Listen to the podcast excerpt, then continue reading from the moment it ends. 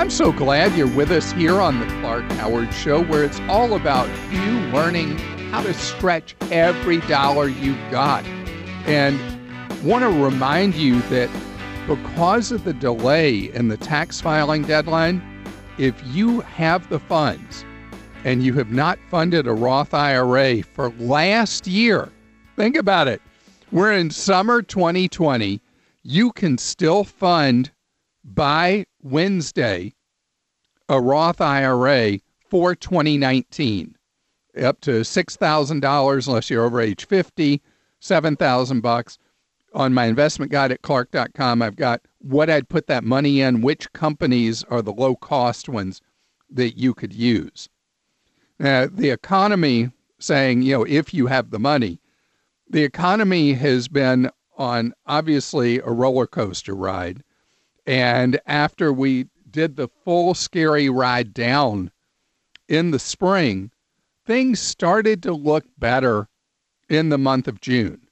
But July is turning out to be a cruel month health wise and financially for the country. Small businesses that have been beaten up beyond imagination by the economic consequences of coronavirus, small business owners were starting to feel more confident last month. And people were starting to go back out and things were reopening. And people had felt kind of trapped by, particularly in states that had tight lockdowns through the spring. You know, when June rolled along, they were like, hey, let's get out and do things. And July 4th was big around the country.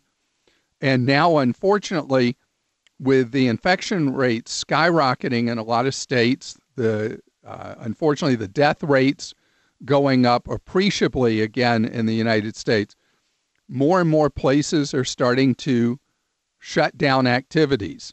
And you have two parts to this. One is by state or local mandates, like has just happened in California, where there are new tight restrictions. A lot of facilities are closed. My daughter, who lives in California, was just laid off uh, from her job yesterday.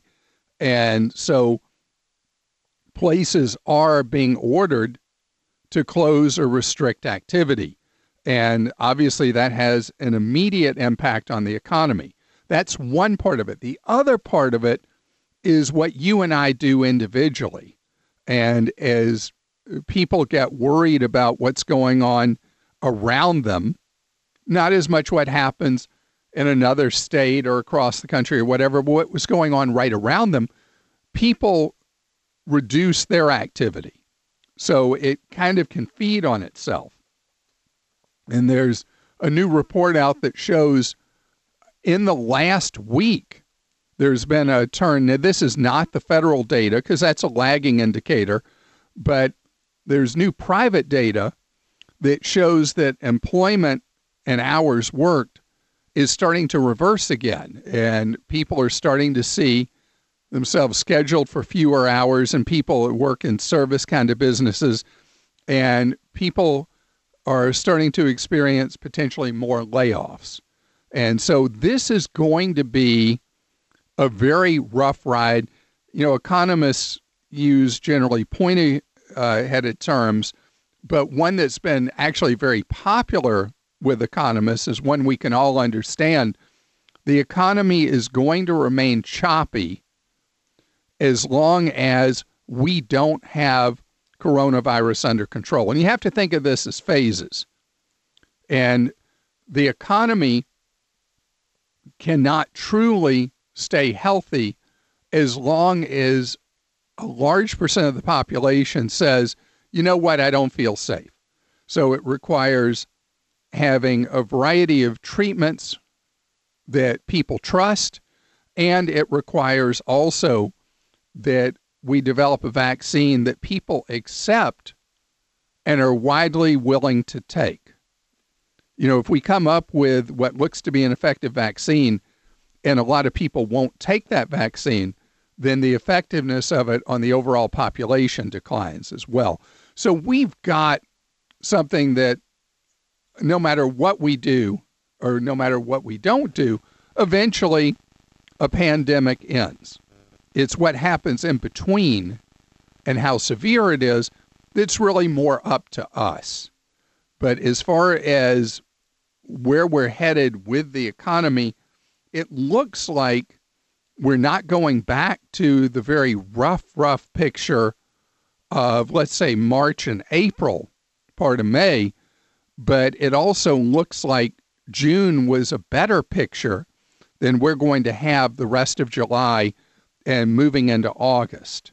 So, this is something that I have shared with you before how important it is that you get your own financial house in order and reduce debt in your own life as much as you can because there's so many question marks about what we face moving forward.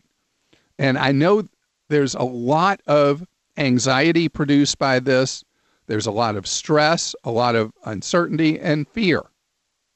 But I want you to know that as tough as all this is from a medical standpoint and economic, we will get through it and we will ultimately be okay. And it's time for your questions that you posted for me at clark.com slash ask. Producers Kim and Joel alternating asking your questions for you. And Kim, who do you have a question from? All right, this is from Ray in Georgia. Sorry, but starting on a little bit of a downer note. Ray says that his wife received confirmation of eligibility for unemployment of 650 a week back in March. We have yet to receive a single payment. We have tried every form of correspondence. She calls unemployment almost every day and has left dozens of messages. No one ever calls back. I have no idea what to recommend that she does next. So that is a terrible, terrible story. And there was a published report just yesterday that talked about how many millions of people around the country have been in a similar situation that filed for unemployment in March or April and still haven't seen in July the first penny of unemployment compensation. And this is something that caught states uh, unprepared and some states even in worse shape than others. And this is a terrible, terrible thing that's going to require the help of the political process. Find out who your state legislator is or state senator and contact his or her office and ask for assistance. And if they put in an inquiry with your state Department of Labor or unemployment office, odds are that will help get somebody to respond and maybe get that money flowing for you. And what a terrible financial burden on the millions of people who, you know, our law calls for re- people receiving unemployment when they lose their jobs, special provisions concerning coronavirus. And to wait these many months, I mean, we're talking four months without a penny, is brutal and wrong. Joel? Clark Ed in Texas says, I've been shopping for a refrigerator recently, and I noticed that many models are either out of stock or have long delivery times, greater than three weeks in most cases. So, is this the same uh, for the same reason you mentioned for vehicles, supply chain issues due to COVID? Yes. Um, one thing we don't talk about a lot refrigerators, appliances, a lot of them are manufactured overseas, and we've had big disruptions with supply chain. And even with uh, refrigerators and other appliances made in the United States, a lot of the components are made overseas. And if there's supply chain disruption with those parts being manufactured, that messes up the whole final assembly of an appliance. Now, there was a special issue involving freezers, and that logjam has started to lessen a little. That people early in the pandemic were buying freezers in numbers that were unprecedented, expecting they were going to have to buy food and maybe not have supplies of food available for lengthy periods of time. And obviously, the food supply chain has continued to function um, after there have been some spot shortages. Generally, things are good on that front. And the problem with refrigerator availability is one that is not a disaster in that there are delays or out of stocks on a number of models, but others are still available. And then others, as you mentioned, could have a relatively short delay of a few weeks. Now, if you have no re- working refrigerator and you have to replace it immediately, that's going to require that you substitute for a particular refrigerator you might not have wanted in order to get one quicker. Kim? Kevin in Florida says Our youngest is planning on leaving his apartment to enter into a living arrangement with a friend who's building a house. His friend is offering to receive our son and another friend as renters. I know how awkward it can be to bring legalities into casual relationships, but the father in me is encouraging my son to formalize their arrangement into a contract. Do you agree? And if so, what form of contract do you recommend? So his son will not be an owner of this property, only be renting, rooming with the friend, correct? Correct. In that case, I would say that you can allow the arrangement to be fairly informal. Your son has better protection if it remains informal. The person buying the property is the one making the mistake by not making it more formal. This way, your son becomes what's known as tenant at will and is able to stay in the property at the agreed rent for as long as they're both happy with it and then your son has the freedom to be able to leave on relatively short notice, depending on the state. Usually that would be on tenant at will, 30 days notice most often. And the one risk your son faces is the rent could rise uh, at any time with typically in most states about a 60 day notice. But it's better to take that risk than to be in a formal uh, handcuff of a traditional contract for a lease. So I like the arrangement he's in because who knows how they'll actually like rooming together. Hi, Carol. Hi, how are you? Good. It's so great to have you here on the Clark Howard Show. And Carol, uh, you have something you do out of the goodness of your heart for your neighborhood. And you want to um, run by me some scenarios and situations you face and how best to handle it. Okay, so the scenario is that we live on a private dirt road and we share the expenses of maintaining the road because the town we live in they don't take care of it and that's that's fine. Um, there are 11 households, including us, on the road. And so when we moved up here, um, I was appointed to collect the checks, deposit them so they would clear and pay the few bills that are associated with the road maintenance. So that would be grading the road and the snow plowing. So um, you are either not... very nice or very gullible. How did they get you to agree to be the tax collector?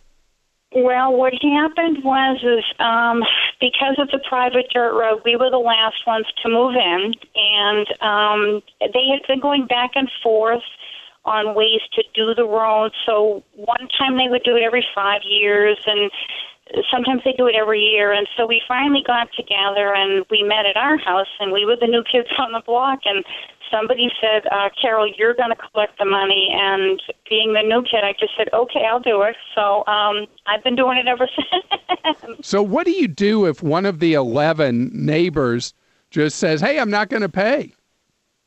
Well, um, we are very, very fortunate that we do not have that situation. Oh, good. Um, okay. Everybody on the road pays, and um, I know in talking with other people that have the same situation, they do, but we are fortunate we don't have that.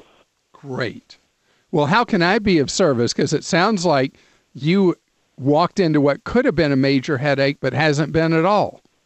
Yeah, um, I just have a question because it's um, basically we don't have an official association, and again, I've been doing it for a while. But I had something come up this this year, and I would, I'm hoping you can give me some guidance. Um, one of the individuals on the road would like to transfer money into the road account versus writing a check. And I believe the reason this person wants to do it is because this person's account is in the same credit union where the road account is. And I I've sort of looked at it and I can see both ways. I'm very uncomfortable with giving the person the account number and I think primarily because my name and my name alone is on the account. So could you give some guidance um, in terms of what do, what do I, I don't know what questions I need to ask. So, right, so let me give me let me give an alternative way, and I don't know if this would satisfy that individual, but if you set up a Venmo account or a PayPal account, and the money would go to that account, and you might have other people who would like to pay that way as well, instead of you having to run around to collect checks then the money would just uh, be paid by them into the account, and then you would just transfer it into the account at the credit union. Okay. It's uh, you ever used PayPal or Venmo? I have used PayPal, and we've listened to you, so I've heard you mention the other one. Um, so if you're if you're somebody... comfortable if you're comfortable and you've historically used PayPal, that would be really the easiest way I know and then the individual doesn't have to write checks if they don't like writing checks.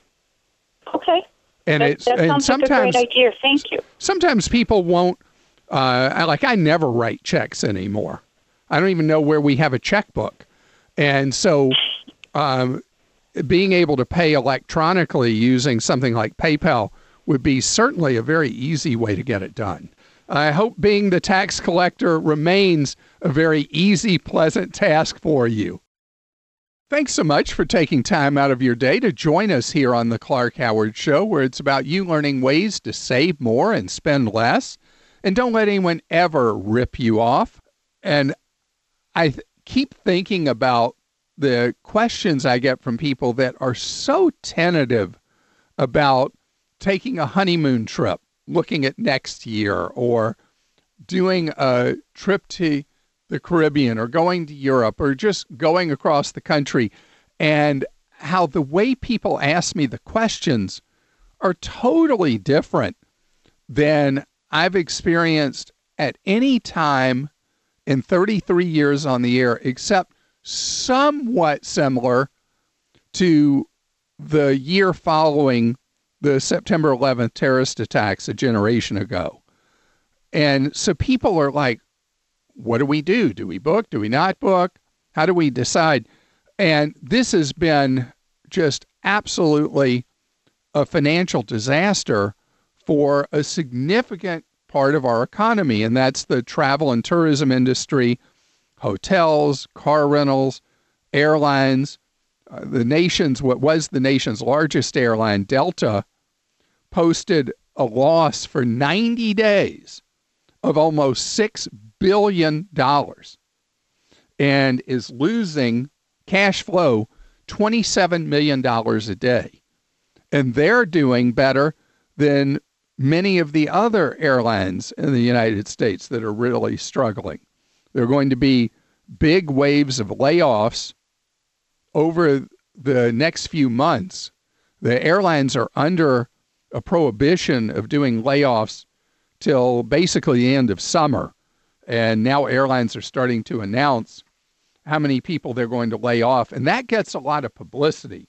What does not get a lot of coverage is what's happened in the hotel industry and other parts of travel and entertainment where the layoff numbers have been quite large and looks like it's going to stay tough for a while in the travel business because when you think about people's fear of being with crowds, it's going to be hard to get people to get in an airplane. I was supposed to fly to California from the East Coast to see our middle child, and I'd already bought my ticket, booked my hotel, my car rental, and there was a revolt in my family that they were like, you can't do that. You can't do it. And I'm like, well, you know, I'll wear a mask, I'll wear a shield, I'll take my hand sanitizer, I'll wash my hands all the time, blah, blah, blah.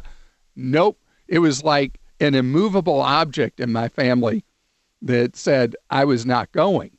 And so the result of it is that we're going to have uh, significant layoffs. United has announced that they're going to lay off, looks like half of all their employees. American Airlines, 45% of its employees. And Southwest just announced that they may have their first layoffs in the history of the airline. So there's a lot of things with this. If you think about, we've got two aspects.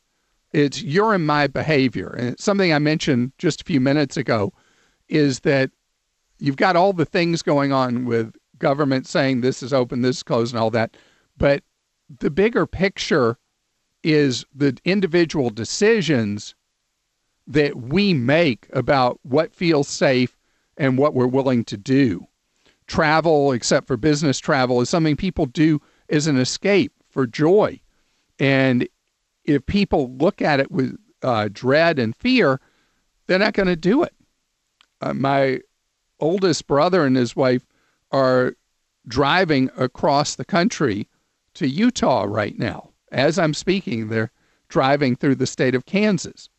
And the planning they did to drive instead of fly because they were not comfortable flying, and then trying to figure out every hotel that they would stay at over the nights traveling across the country with spreadsheets that they did, Excel spreadsheets, trying to figure out what the sanitation standards are at this hotel or that hotel, trying to drill down to individual locations, how many miles they would get that day if they went to that particular spot. And it forced them to change some of their routing to get to hotels they felt safe.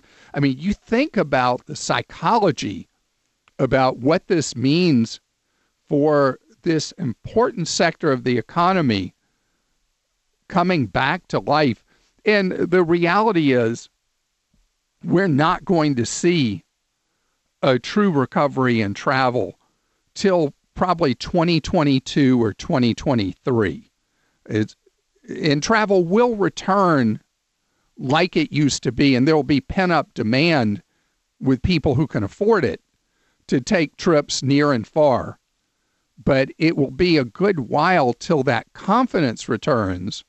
And so, for the U.S. economy, it is a roadblock to true economic recovery when you have a significant sector of the economy where people aren't going to go in prior numbers, and that leads to lower economic activity. So we've got a significant series of hurdles to really get it moving again, truly economically in the United States.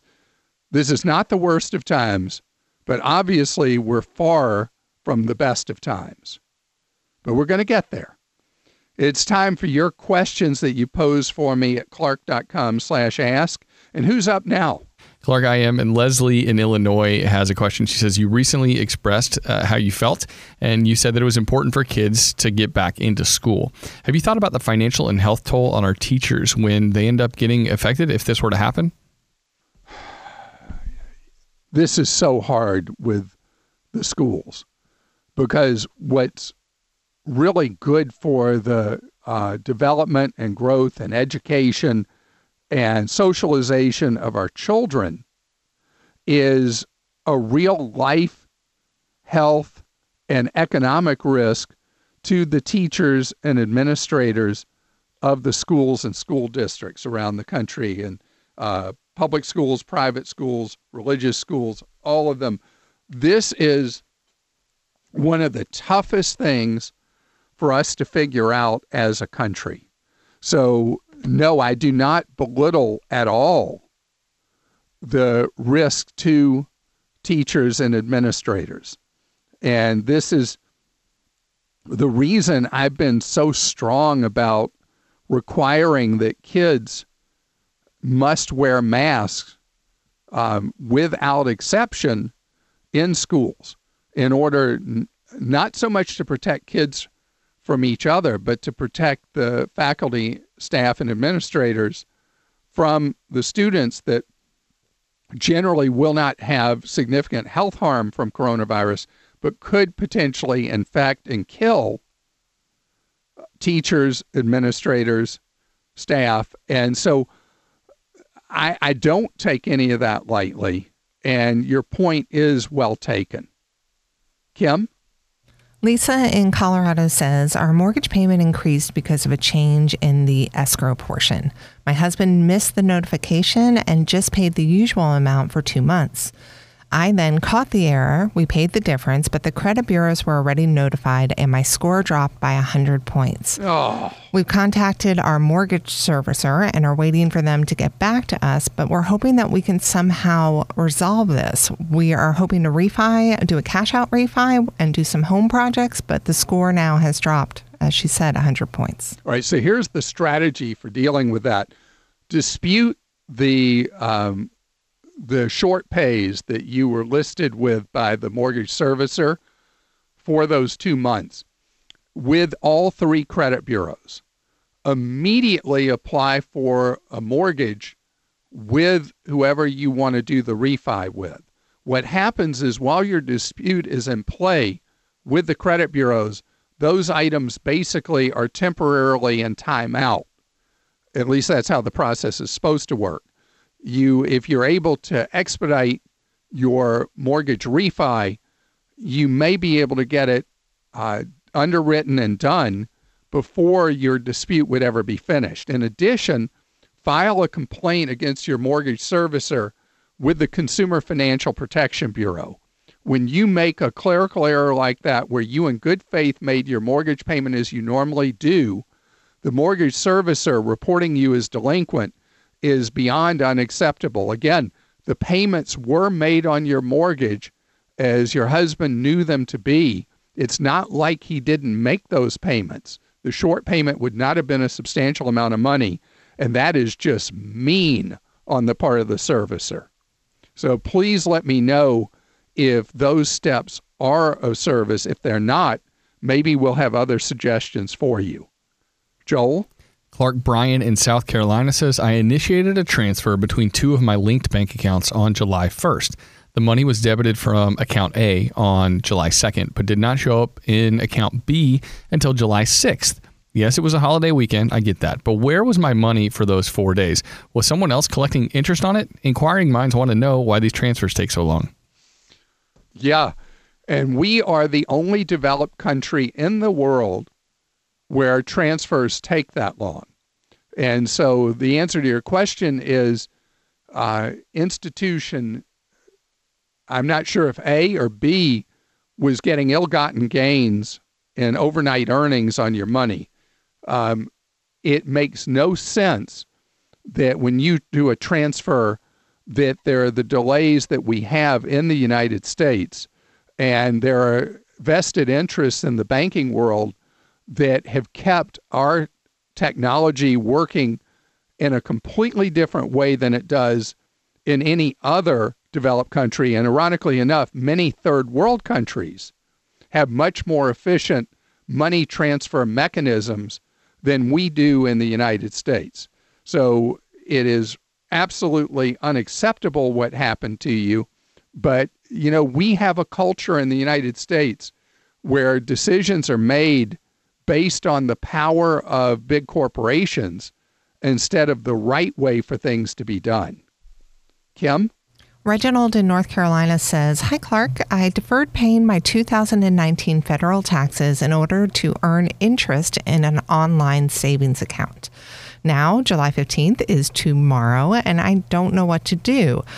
I've been able to confirm that the IRS received my e filed return, but when I attempt to pay online, they say that they can't verify my identity. What do I do? I know mail a check right away. All right. Well, here's his follow up. If I mail a check, that means that I have to keep almost $5,000 in an account for months waiting for them to find it in a mountain of mail. How do I know they'll even actually get it and attach it to my return? You I mean the IRS is backed up I think 150 million pieces of mail but you need to just mail it in. Uh, make sure you get a postmark on tax day. and then you're going to be a okay because you paid as you should. You'll continue to earn interest on the money while you wait for the IRS to actually process your check. Make sure you mail it to the right address that the IRS wants you to send that check with the payment of funds you owe. And there's a transmittal slip you should print out that you send with the money. So that's the best advice I can give you in a very weird tax year.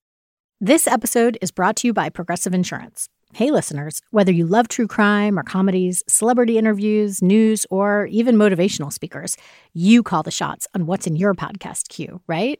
And guess what? Now you can call the shots on your auto insurance too. Enter the Name Your Price tool from Progressive. The Name Your Price tool puts you in charge of your auto insurance by working just the way it sounds. You tell Progressive how much you want to pay for car insurance. Then they'll show you a variety of coverages that fit within your budget, giving you options. Now, that's something you'll want to press play on. It's easy to start a quote, and you'll be able to choose the best option for you fast. It's just one of the many ways you can save with Progressive Insurance. Quote today at progressive.com to try the Name Your Price tool for yourself and join over 28 million drivers who trust Progressive. Progressive Casualty Insurance Company and Affiliates. Price and coverage match limited by state law. Tracy's with us on the Clark Howard Show. Hello, Tracy. How are you doing? I am great. How are you, Clark? Wonderful, thank you. So, Tracy, you got a lot of things going on all at once, don't you? Yes, I do. Well, let's see if I can be of service to you. Okay, my house needs uh, some work and remodeling, which I'm definitely planning on doing that. And I was possibly thinking about I'm getting older and buying my last car. But I never buy new. I definitely buy used. I want it to be under a certain price. And but I was wondering if I could, if I just went and got like a home equity loan or a personal loan with that to combine um, my home and my car instead of having two separate loans. Well, that's a very interesting question. Throw out the personal loan because personal Okay. loans generally are not a deal. But even though you have to make two payments, it's actually a better idea for you to do one loan for the vehicle and another for the remodel. That's exactly what I needed to know. And let me tell you why. So, vehicle Okay. loans tend to be um, pretty affordable, and you pay them off on generally a shorter term schedule. Like, how expensive a vehicle are you thinking of getting? Less than ten thousand dollars. Great. So, if you're going to buy in that price range, how much down payment are you going to make? I'm looking at about two thousand. Perfect. Ideal. Are you a member of a credit union yet? No. Want you to join a credit union because potentially they're going to be the source for both of the loans you want at a much mm. lower rate on each than you would get from a bank. With my house being paid for, would that help me get a better interest rate, or does or no? Well, that's a that's a great question because the loan you're going to get for the remodel, the lender would then be in first position. And how much money do you think you're going to spend on that remodel? Probably twenty thousand or less. Okay. So with that, you would pay that off in five years? So Maybe let's talk. three, three and a half years. Okay. Then you're a perfect candidate for a five year home equity loan. That's a product that credit, again, going back to credit unions, credit unions Right. Do a lot of, banks really don't have interest in that. And so you're no risk to the lender because there's no existing mortgage. They're not in second position. And a five year home equity loan today carries a extremely low interest rate, not like the mortgage refis, but there's very few fees with them. And you could pay it off quicker if you wanted to than the five years. Yay. But it's okay, there's no penalty for paying it off yet. Nope, and it's a fixed rate where if you do the home equity line of credit, that's a floating rate. So the, oh, okay. the so rates over the fixed time, rate. right? So that's why you would do the home equity loan instead of the home equity line of credit. Your credit score good? It's fair. I'm Fair. working on it. Okay, It's almost good. It's just before being good. All right. Well, the, the credit union loan officer will be straight out with you on that and what Good. what your credit score is doing to you in terms of what rate you can borrow at for the home equity loan and what rate for the, the car. And you'll be able to come to a good decision with that. All right. Well, thank you, Clark. I appreciate it so much. That uh, very helpful. Well, best to you going forward, and I hope the renovation goes well. You're listening to The Clark Howard Show. Thanks for joining us today. The Clark Howard Show is produced by Kim Drobes, Joel Larsgaard, Deborah Reese, and Jim Ayers. And remember, 24 hours a day, we're there to serve you at clark.com and clarkdeals.com.